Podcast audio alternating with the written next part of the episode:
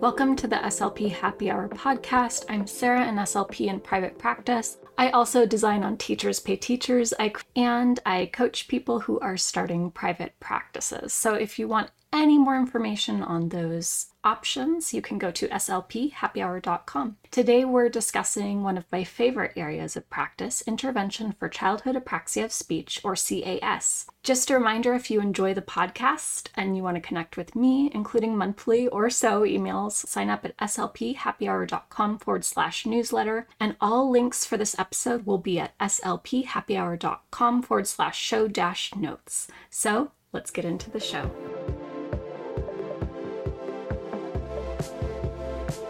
Up today, six common problems with therapy for CAS and how to fix them. As a private practice SLP, I've noticed that my caseload has a lot more CAS than when I worked in the schools. I think this is because if a family is going to commit to speech therapy, especially coming a few times a week, they may need to invest financially or have great insurance, and they definitely have to invest time and practice into attending speech therapy. I try to see my students with CAS for 30 minutes, and that's because of insurance reimbursement rates. That sets how long my sessions are, not because it's best for CAS. And I try to see them twice a week, mainly because very few families can come in three times per week, but that works even better. So, in private practice, I have many more students with CAS than I previously had in the schools, and this has meant I've had to learn a lot about apraxia, try new things, research things, and if those things don't work, to start all over again. So, if you are an SLP looking for resources on childhood apraxia of speech, I would recommend that you go to teacherspayteachers.com and search for the SLP Happy Hour store. There, you'll find an apraxia bundle, which includes apraxia homework, vowel practice, session ideas, data ideas, and even more. Everything in that packet is no prep, print and go, so you can choose an activity, print out the words you want to use and start your session. So let's get to the six problems with apraxia and how to fix them. Problem one, it's too boring. Sessions are too boring. I'm going to be honest with my own therapy. I've struggled with some students who've been seeing me for a few years. I feel like I've done it all with them. In these sessions, it can get repetitive pretty quickly. I only have so many toys, especially since I recently moved into a therapy space half the size of my previous one, meaning I had to get rid of toys and store even more. So I've been feeling like I absolutely need to mix it up when it comes to apraxia therapy. So let me invite you into my speech room and I'm going to share with you five different activity suggestions or ideas for a student I have who's three years old. Let's call him Archer with CAS.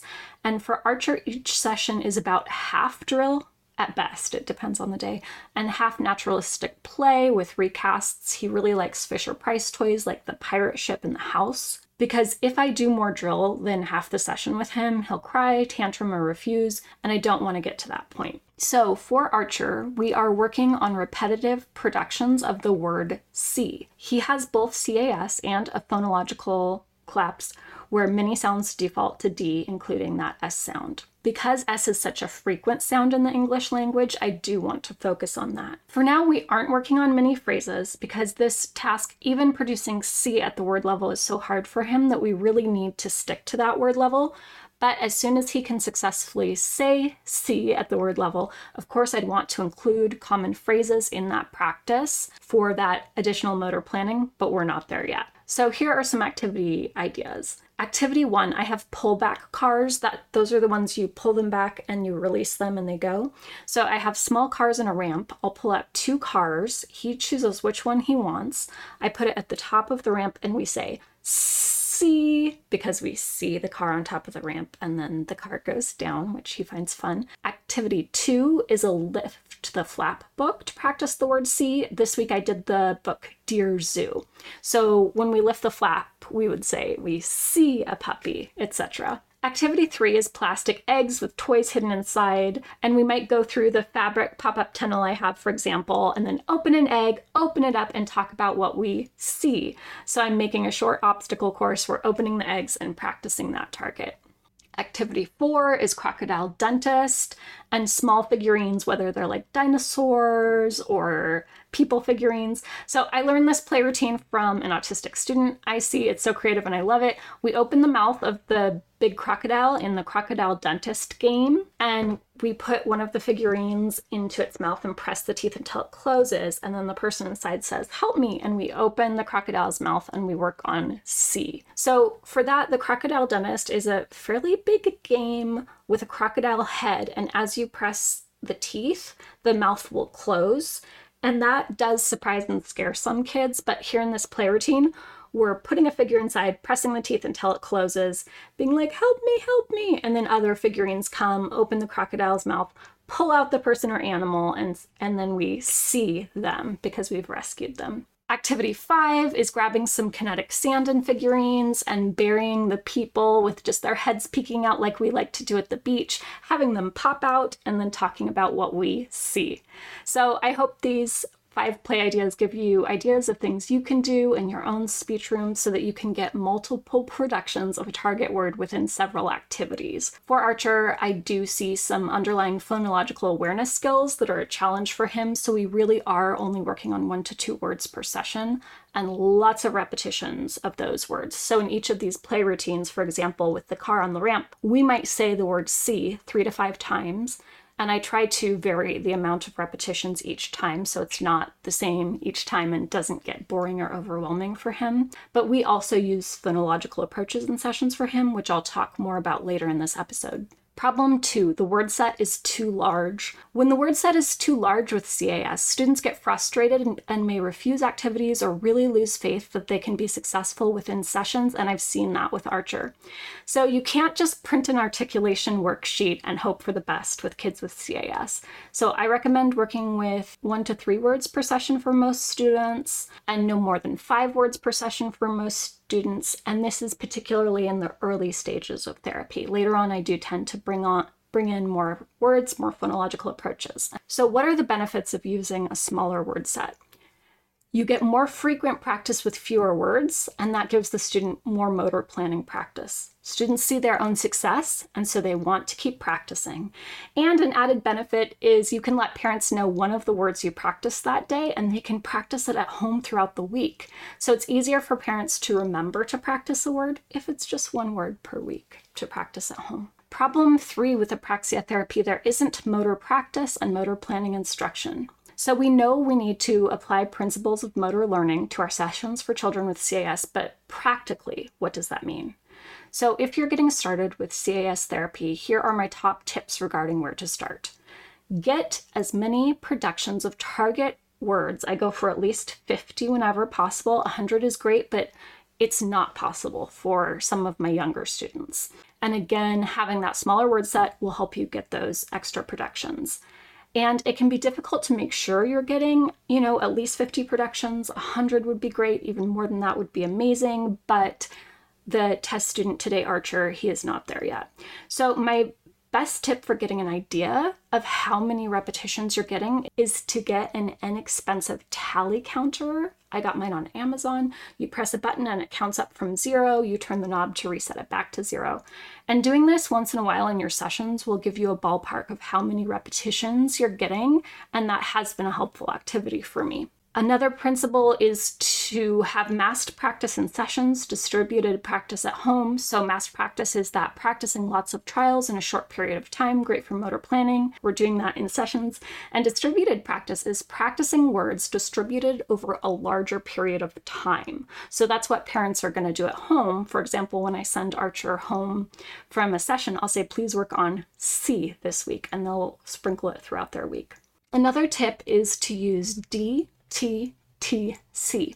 You can learn how to do this for free online, which is in short where you'll say the target words with the child looking at your mouth and attending to you, and over trials you'll make your voice quieter to whispering and then mouthing the words and then a delayed model. So you can look up DTTC and Dr. Edith Strand for free training online on how to do this. Challenge four with apraxia therapy the child has phonological pattern errors but you aren't using phonological therapies to address this. So I have done this for a long time, actually. I've made this mistake. So I learned in grad school that there are speech sound disorders, phonological disorders, and apraxia, and people acted like there was absolutely no overlap between the three and they were so different. But it turns out there can be quite a bit of overlap. So when we see phonological pattern errors in our sessions, we need to be using some phonological approaches within sessions for those students. Yes, even students with apraxia. So, yes, principles of motor learning, that's the gold standard, and that can include things like DTTC, REST, Kaufman, prompt, and more. I personally prefer DTTC and REST for the cost and ease of training, and probably 90% of the time in sessions I use DTTC which again, you can find free trainings online by Dr. Edith Strand for that. So, yes, I'm using principles of motor learning first. But if my student has phonological errors as well, I'm also implementing phonological approaches, such as multiple oppositions when there's a phoneme collapse, maximal oppositions for kids who just need one target sound and have poor phonological awareness. I like to use it in those cases, and minimal pairs for traditional errors like fronting and so on discussing this overlap between speech sound disorders and apraxia, I really am referring to an article from the Informed SLP, and it's called Everything You Want to Know About Treatment Approaches for Speech Sound Disorders from August 2022. It's really shifted my perspectives with this, and it has helped me to realize that I want to implement phonological approaches for apraxia, and I've seen great success with this. For example, going back to three year old Archer, I found he has many phonological awareness challenges which are impacting our progress in speech therapy. He doesn't yet have sound letter correspondence or the meta skills to hear his own production and attend to it and know if it's correct or not. So that's been a challenge. And for him, I'm pulling out visuals to support him. So, for example, a long piece of string or a long sensory noodle for the s sound, and a square block or a bead for the shorter duh sound which um, we make a quick tapping motion to point to whatever represents the D sound, and a long left to right motion as we, you know, go along that string or sensory noodle. So I'm also pulling out pictures of the letter S, we're tracing it with the long sound, and when he does D for S in trials, I'm also going back to one of those visuals for extra support. And for Archer, I'm also using a phonological approach called maximal oppositions which is fairly new to me. I haven't used this in a long time. So, what is maximal oppositions? This is for kids with consistent phonological errors. It's for kids who are missing six or more sounds in their speech sound inventory. It is a complexity approach similar to minimal pairs, except the known and unknown words differ by a lot, by multiple distinctive features, so place, manner, and voicing. For example, with Archer, I'm doing maximal oppositions with M, which is his known sound, and S, which is his unknown sound. And I have a three pair set for Archer. We contrast these unknown maximally opposed sounds. So med, said, and that's called treatment of the empty set. So that's just one example of using a phonological approach for a child with apraxia. By considering if your student has an underlying phonological disorder with CAS, and again, we're determining this by looking for patterns in their speech sound errors, you may be able to know what treatment approaches to consider Implementing phonological interventions for my students with apraxia has resulted in better outcomes for my students, so you may want to try it in your own therapy room as well. And my favorite way to do this is to use the SCIP app, so Sound Contrasts in Phonology, SCIP app, which is about $60 in the Apple Store. I avoided using it for a long time, and a friend who does a lot of speech sound disorders in her therapy really kind of pushed me to bite the bullet and pay the $60. It gives me lots of options for word sets and it even has information about lots of different phonological approaches. So it helps me know which one to choose because I can read the summary of each option. Challenge five with apraxia tasks are too difficult and too frustrating, and students are lo- losing hope of improvement. So, for students who come to speech, especially those who, for example, come in multiple times per, per week and get services in different settings, like at school and at the clinic, and have been enrolled in speech therapy for a while, I do see frustration and burnout that can set, on, set in. So, working on minimizing this is essential for continued progress. Here's what works for me to have more success in the speech room and to limit burnout. And you know, we can never avoid burnout. So it is always okay to say, like, hey, let's take a month off. Or if you work in the school systems or early intervention, to consider yearly minutes so that if a student really does need a break, they can take it. So here are my tips end on a good note, a moment of success, or doing an activity the child loves. Consider the frequency of feedback do not give feedback every single time if the child is getting frustrated. Something I learned from REST is I start with correcting about 80% of trials at the start of the session and I go down to 50% by the end of the session. And this is really because we're not going to get 80% accuracy in a few sessions for most kids with apraxia. So correcting it each time is incredibly frustrating for them and can lead to frustration and burnout. Another tip is to implement more naturalistic and play based approaches. For example, for Archer, our sessions are 30 minutes. I'll typically do more drill and play activities because, again, I'm trying to get that motor speech practice for the first anywhere from 5 to 20 minutes, depending on how he's doing that day, and it really varies. So I do what I can, and then once we're to the point where that's not going to work anymore, we do naturalistic play based approaches. For example, we may play with a toy house and talk about what the characters see, or that they need to sit down on the toilet or sit in a chair for breakfast. And there I'm modeling those S sounds, I'm recasting utterances. So if he says dit on the toilet, I'll say yes, sit on the toilet, sit down.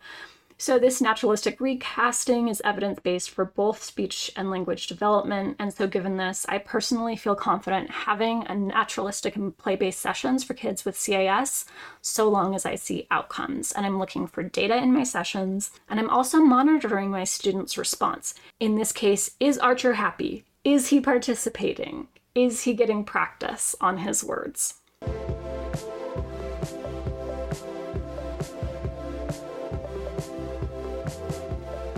So I hope this episode has helped you as we've discussed five common problems with apraxia therapy and how to fix them.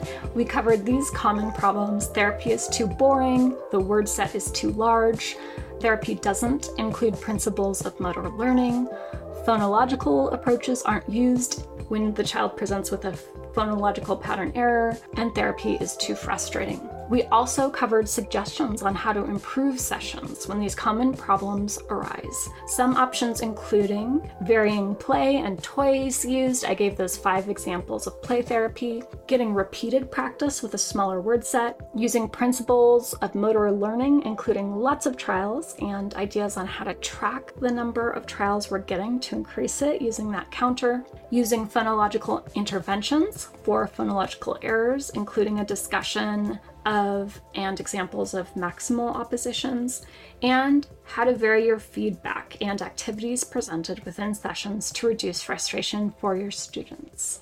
I hope this was a helpful listen and that you're leaving with actionable ideas you can use in your own speech room for improved results in CAS therapy.